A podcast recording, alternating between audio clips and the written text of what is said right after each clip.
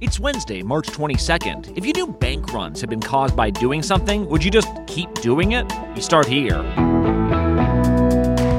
Economists brace for the Federal Reserve to bump up interest rates again. This is a really tricky moment for the Federal Reserve. All the questions you might have been afraid to ask, including why are the bankers so afraid? Pencils down, picket signs up. It's a sea of people for several blocks out here. Thousands of teachers have walked off the job in Los Angeles. And they weren't just duping Trump supporters, they were allegedly punishing employees who wouldn't. She felt the Fox legal team was conditioning her and intimidating her. The latest in a series of lawsuits against Fox News. From ABC News, this is Start Here. I'm Brad Mielke.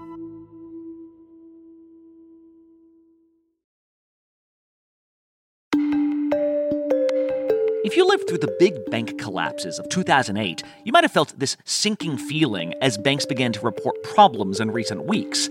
When two banks failed, it was one thing, but then other banks seemed to verge on insolvency as well, including a really big one, Credit Suisse. Investors buoyed after UBS stepped in to buy its embattled smaller rival, Credit Suisse. And yet, as that's wrapped itself up, experts are quick to point out this is completely different from 2008 for one huge reason, which is the underlying problems with these banks are way different. 15 years ago, lots of banks suddenly realized they held billions of dollars in mortgages that had become worthless. Lenders may have become careless because they, like many other people at the time, expected that house prices would continue to rise. The issues here have nothing to do with housing, but rather the Fed's decision to fight inflation by raising interest rates. We'll talk in a bit about how those interest rates have affected a lot of stuff, but there's a big difference between banks losing some money on investments and suddenly finding out they're holding worthless stuff.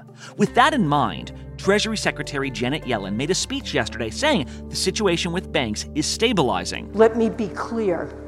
The government's recent actions have demonstrated our resolute commitment to take the necessary steps to ensure that depositors' savings and the banking system remain safe. And yet, if interest rates are what led to some of these bank runs, you might find it odd that later today, the Federal Reserve is expected to raise these rates yet again. ABC's Elizabeth Schulze covers economic policy. Elizabeth, what's going to happen today? Well, there's a big debate about what's going to happen today, Brad. A lot of people who watch the Fed really closely aren't entirely sure. And that's because the Fed's calculus has changed dramatically in just a matter of days as we've seen this banking crisis unfold. Many analysts expect that the Fed will still raise interest rates by a quarter of a percentage point today. This is a big deal for the economy. Of course, affects your household budget, how much it costs to take out a loan, to pay off your credit card debt. But the Fed is in an especially tough spot right now because this decision on whether it raises interest rates comes as it's trying to understand how much these rate hikes not just affect borrowing in the economy, and of course, borrowing in the economy, that's all about this fight against inflation.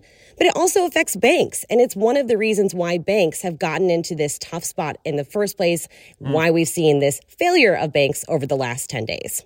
And can you back up and explain like why interest rates even created the issue with the banks in the first place? Because I, I get that it has something to do with bonds, and bonds are when the government borrows money from banks, it pays this nice safe return.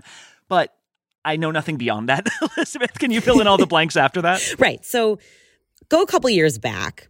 A lot of these banks loaded up on bonds. They saw this as a safe investment that gave them a steady return over time. But what's happened? As interest rates have gone up, those bonds have become less valuable. The prices of them have gone down as the yield has gone up. There's this kind of inverse relationship when you're looking at bonds between yield and price. So when these banks then tried to sell those bonds, they had to sell them at a lot lower price than what they'd been hoping for. And that's how they ended up losing money. And of course, then that led to a cascading effect of them not having enough cash, people being worried they didn't have enough cash. And we saw the bank run after that. Okay. So then you got all these banks that are like, oh, like we want better deals, but we don't have the cash to back up all the people that are pulling their money out.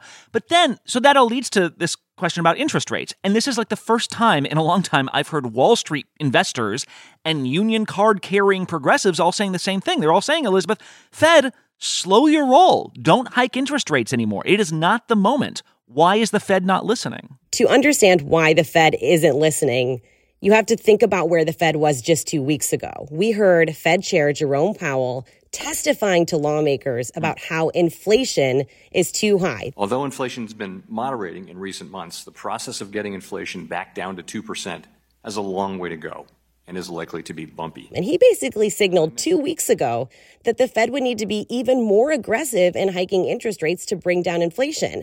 The Fed, you know, had already hiked interest rates eight times in a row. It looked like inflation was coming down. The whole goal of these rate hikes is to get businesses and consumers to pull back on their spending. And the Fed is aware that it hadn't totally worked. So now there's really this balancing act of is the Fed continuing to prioritize inflation, which it has said mm. is priority number one time and time again? If they don't hike rates, does it kind of look like, oh, inflation's not really a problem? Oh, like, We're not going to prioritize that anymore. Like two weeks ago, your biggest concern was inflation. Now, is your biggest concern the banks, or is it still inflation? Exactly. Or do you take a look at what's happened in the banking sector and say, we're going to pause, let's see how the higher rates play out? One side effect of the banking crisis that a lot of economists I talk to are pointing out is that banks might get more cautious anyways. In other words, they might not want to lend as much because they're worried about what's going to happen. And so that in itself kind of has the same effect as higher interest rates. So some economists are saying we don't even need to raise rates at all because this is all going to mean the economy gets more restricted in the same way that the Fed was hoping it would. Mm. But this is a really tricky moment for the Federal Reserve, not just because about interest rates either, Brad. We also have this question about how the Fed let this banking crisis happen in the first place. You know, we have confirmed reports from the New York Times and the Wall Street Journal that the Fed flagged concerns about these banks' management four years ago. So, Fed Chair Powell is going to be speaking publicly for the first time on this today. The Fed actually, Brad, has this 10 day communication blackout window before its meetings. So, this is the first time we're going to hear Powell speak since the collapse of Silicon Valley Bank. And understandably, he's going to be under scrutiny about how did the Fed miss these red flags and how is it going to make sure that there won't be more failures in the future? Yeah, he'll be answering that as he's almost trying to shout over these clamoring Wall Street types and a lot of these, again, sort of more left wing people saying this is not the time to make money more expensive for so many Americans. Uh, Elizabeth Schulze, thank you so much. Thanks so much, Brad. Our next lesson on Start Here D is for don't cross the picket line. We'll take you to Los Angeles after the break. This episode is sponsored by BetterHelp. Have you ever wondered what you would do with an extra hour in your day? I think about this all the time. I'm like, I would be so productive. I'd exercise more, or I'd read a book, or I'd take a nap, like restore myself. We often find ourselves yearning for these extra hours, but the real question is, what would you do if you were making yourself a priority? Well, how about therapy? It can help you discover what's important so you can make the most of your time. If you've ever benefited from therapy, you know how transformative it can be. It's not just for those who have experienced major trauma. Therapy empowers you to learn positive coping skills, set boundaries, and become the best version of yourself. If you're considering starting therapy, you should give BetterHelp a try. It's entirely online, it's designed to be convenient, flexible, and tailored to your schedule. You just fill out a brief questionnaire, you'll be matched with a licensed therapist, and here's the beauty of it you can switch therapists if you're not finding the right fit. No additional charge. Take the first step, learn to make time for what makes you happy with BetterHelp. Visit betterhelp.com slash start here today to get 10% off your first month. That's betterhelp, H-E-L-P dot com slash start here. We all know there are things in life that you have to compromise on, but when it comes to your health, there should be no compromise. Don't go back to that one doctor. You know the type. Like, I've had this person before that doesn't actually listen to you or who seems just in a rush to end your appointment that you spent months making. Instead, check out ZocDoc, the place where you can find and book doctors who will make you feel comfortable, listen to you, and prioritize your health. ZocDoc is a free app and website where you can search and compare highly rated in network doctors near you and instantly instantly book appointments with them online. You can search by location, availability, and insurance. So, no compromises here because with ZocDoc, you got more options than you know. We're talking about booking appointments with tens of thousands of top rated, patient reviewed, credible doctors and specialists. Go to ZocDoc.com slash start here and download the ZocDoc app for free. Then find and book a top rated doctor today. That's ZocDoc, Z O C D O C dot com slash start here. ZocDoc.com slash start here.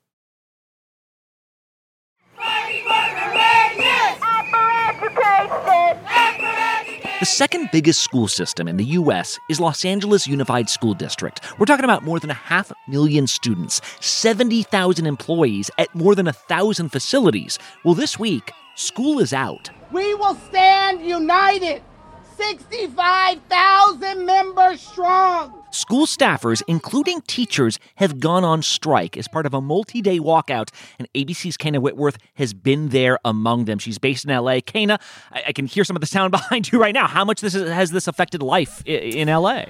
Okay, Brad, yeah, I mean, I know you can hear the protests, uh, you hear drums. I mean, it's because thousands of people took to the streets in downtown Los Angeles. It's a sea of people for several blocks out here. Authorities had to come out and actually, you know, block off city blocks for this protest to take place.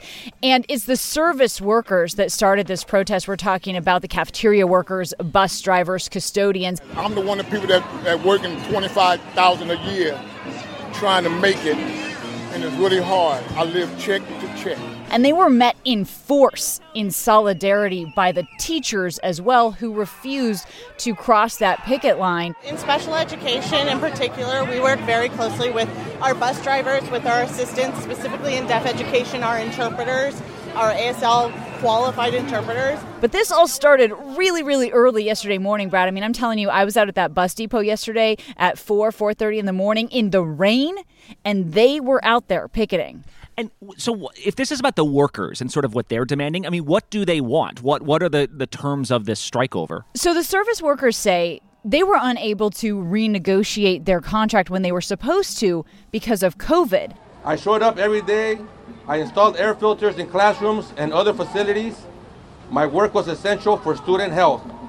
But it seems LAUSD has forgotten that. So now they have essentially canceled their 2020 contract and they're trying to renegotiate. They want a 30% increase and an extra $2 an hour. Will actually bring our members uh, out of the to the poverty line. They are at $25,000 a year average. And a raise we're demanding would bring them to 36 to 37,000 average approximately. To just meet the poverty just line. the poverty line for a family of four here in Los Angeles. The superintendent with LAUSD has come back. He says he has offered a historic pay increase, but it's at 23%.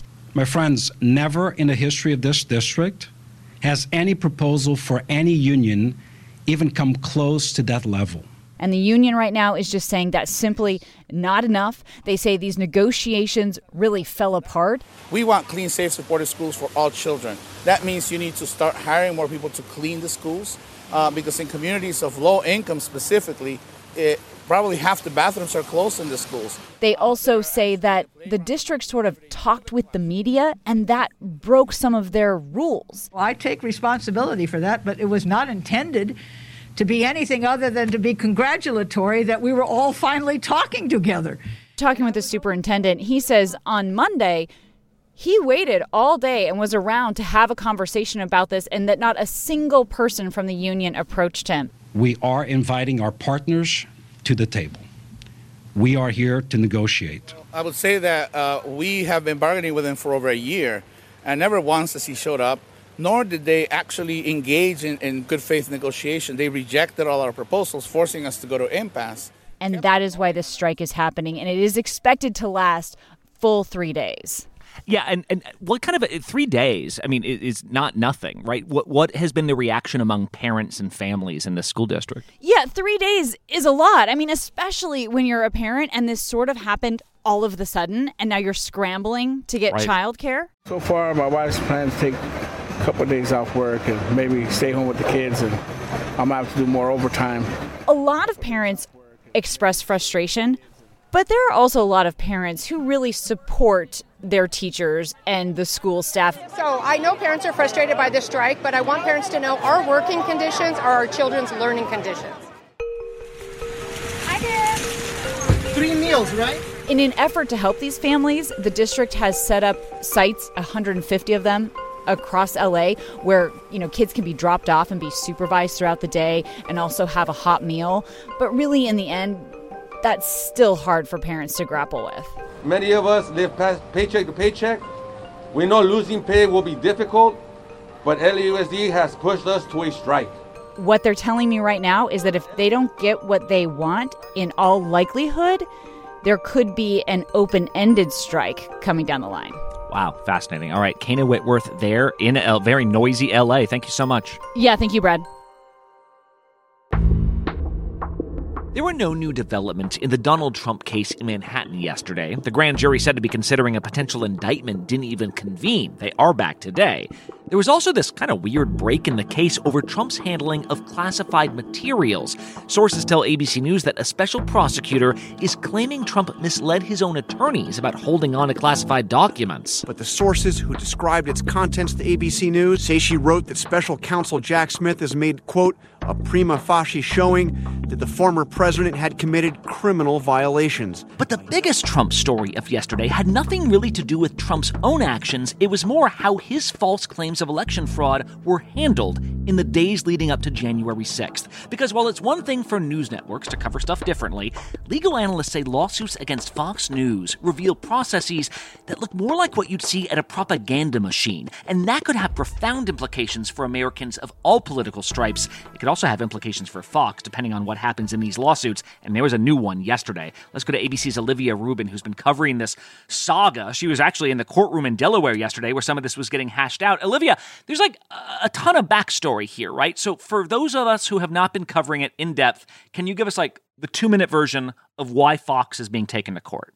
Yeah, exactly. So this case, believe it or not, goes all the way back to the 2020 election, actually, when this little known voting machine that you never would have heard of, Dominion Voting Systems, gets caught up and finds itself in the middle of basically every single election conspiracy theory that is out there. And all the fraudulent people that have been uh, uh, doing the fraudulent things with the, the Dominion uh, voting booths and everything, it, it's going to come out. And None of them are true. They were as crazy as they're owned by Hugo Chavez, who's dead. So we know that these aren't true. And then months later, they come out with this massive $1.6 billion defamation lawsuit against none other than Fox News. And what they're saying is basically that Fox News knowingly pushed a lot of these conspiracy theories on its airwaves, despite the fact that they knew that they were not true. So the case has been sort of flying on, under the radar for a little bit now. I mean, it was filed back in March 2021, but it all sort of changed earlier this year when Dominion gets its hands on a trove of thousands and thousands of documents internal from Fox News of its stars, its executives, all of the names that you know Tucker Carlson, Sean Hannity, Rupert Murdoch discussing these claims privately. And what they were saying privately was vastly different than what they were saying publicly on the airwaves. And just so I'm clear, Olivia, like it's a really high standard to accuse a news service of defamation, right? Because you not only have to prove they were wrong about the story, but you have to prove that they did like knowingly or recklessly. Is that where all these kind of discovered emails and texts come into play? Yep, exactly. I mean, these are things that the public would sort of never get to see in a standard way. But because there is this lawsuit, Dominion basically gets to force Fox to turn over all of these documents and then they get to use them and look at them. And you're right, it is a really hard standard. And that's something that Fox has noted, Dominion itself has noted, and many legal experts have noted. This is tough because Fox is protected by the First Amendment. But what Dominion has sort of laid out and what they were saying in court yesterday is they have these documents of its own stars, its own executive sort of knowingly in their own words admitting that what they were putting on air was not true. Sean Hannity saying, you know, confessing during one of his depositions in the case that I did not believe it for one second. I've gone over everything I've been able to find out. Nobody liked Dominion voting systems. Nobody. Despite the fact that, you know, Sean Hannity is talking about fraud claims on air, privately he's conceding I did not believe it for one second they kind of go a step further in saying that they had an obligation to put forward the president's claims and that these were undeniably newsworthy allegations that were being made by the president and by his legal team. And, you know, sitting in court yesterday, that's exactly what Fox said. They said, you know, we didn't make up these allegations. These are what other people are saying, and we had an obligation to cover that. Dominion believes that this is pretty cut and dry. If you know it to be false and then promote it, uh, that the law suggests tips uh, in favor of defamation. What Dominion says is that even though these were other people making the claims on their own airwaves, the hosts and the executives still should have known that what they were putting out there is false. So, for example, uh, Sidney Powell is leading the charge against Dominion, and she says she has enough evidence of fraud to launch a massive criminal investigation. Maria Bartiromo, she is one of the biggest Fox News hosts. She gets an email from one of the president's lawyers at the time. Her name is Sidney Powell, and you know she later gets thrown off Trump's election team, but that's neither here or there. And she basically forwards Bartiromo this email that is supposedly her evidence of voter fraud that she's going to talk about on the show.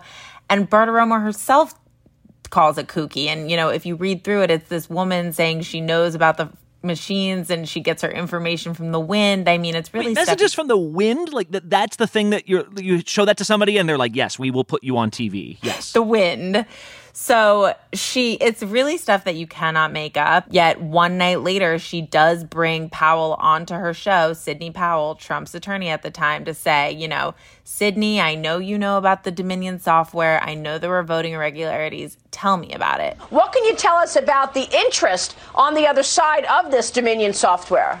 Well, obviously, they have invested in it for their own reasons and are using it to commit this fraud to steal votes. Despite the fact Dominion says she should have known based on this email she got that the claims were bogus. I see. And so then, if you're a news organization, you might say, well, you know, we're just trying to sh- tell both sides of the story. Even if somebody's wrong, people have people on all the time that like are saying things that might be lies. But in that case, you would push back or you'd present them as lies.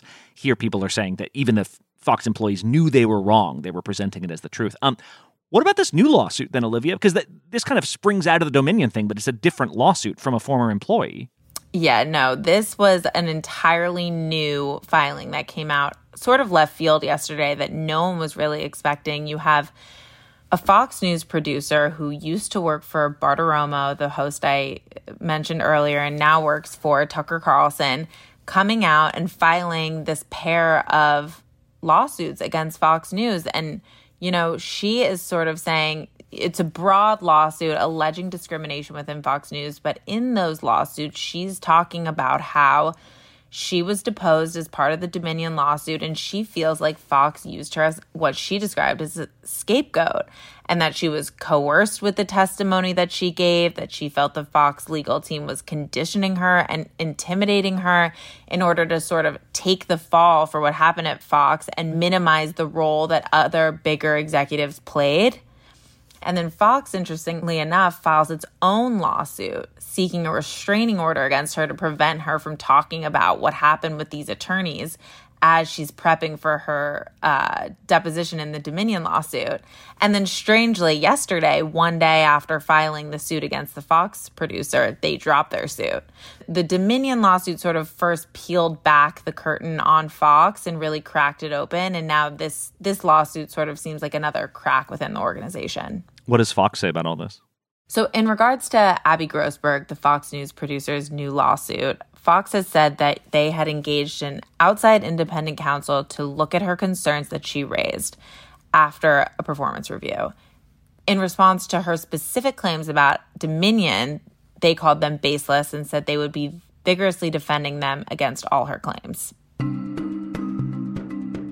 In regards to a lot of these communications that Dominion has released, Fox News has said that Dominion has cherry picked their quotes, that they've mischaracterized a lot of what has, has said. So they're really pushing back hard here and really emphasizing that they they they did what was right. All right. Well, Olivia Rubin, they're in Delaware, where this Dominion case is happening.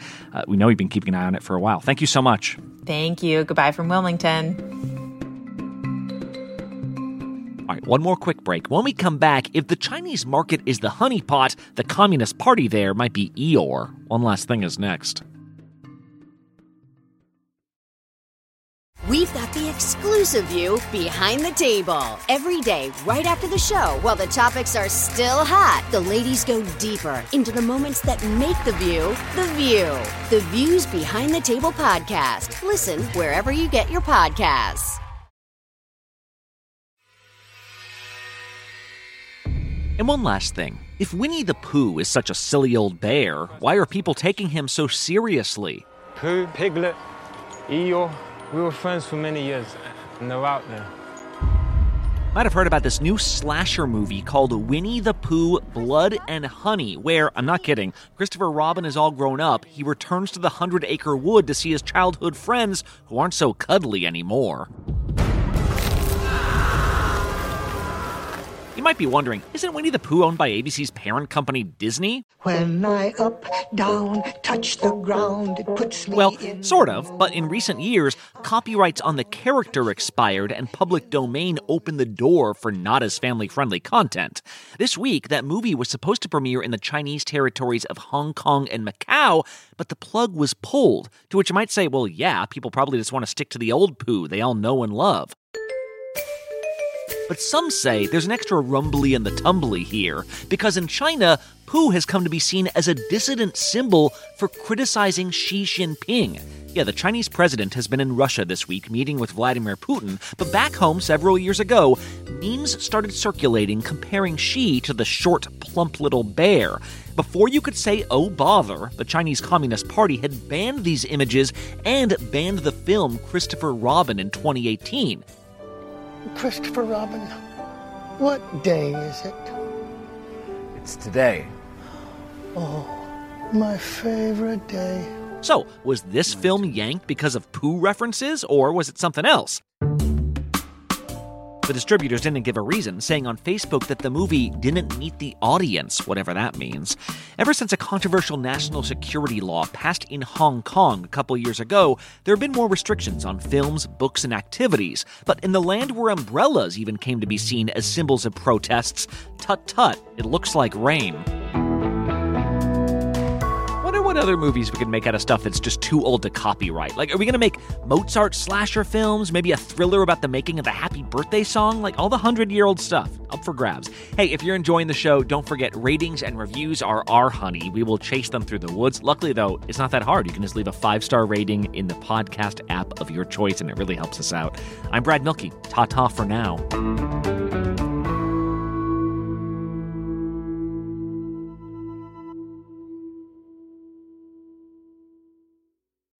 Hey, I'm Andy Mitchell, a New York Times bestselling author. And I'm Sabrina Kohlberg, a morning television producer.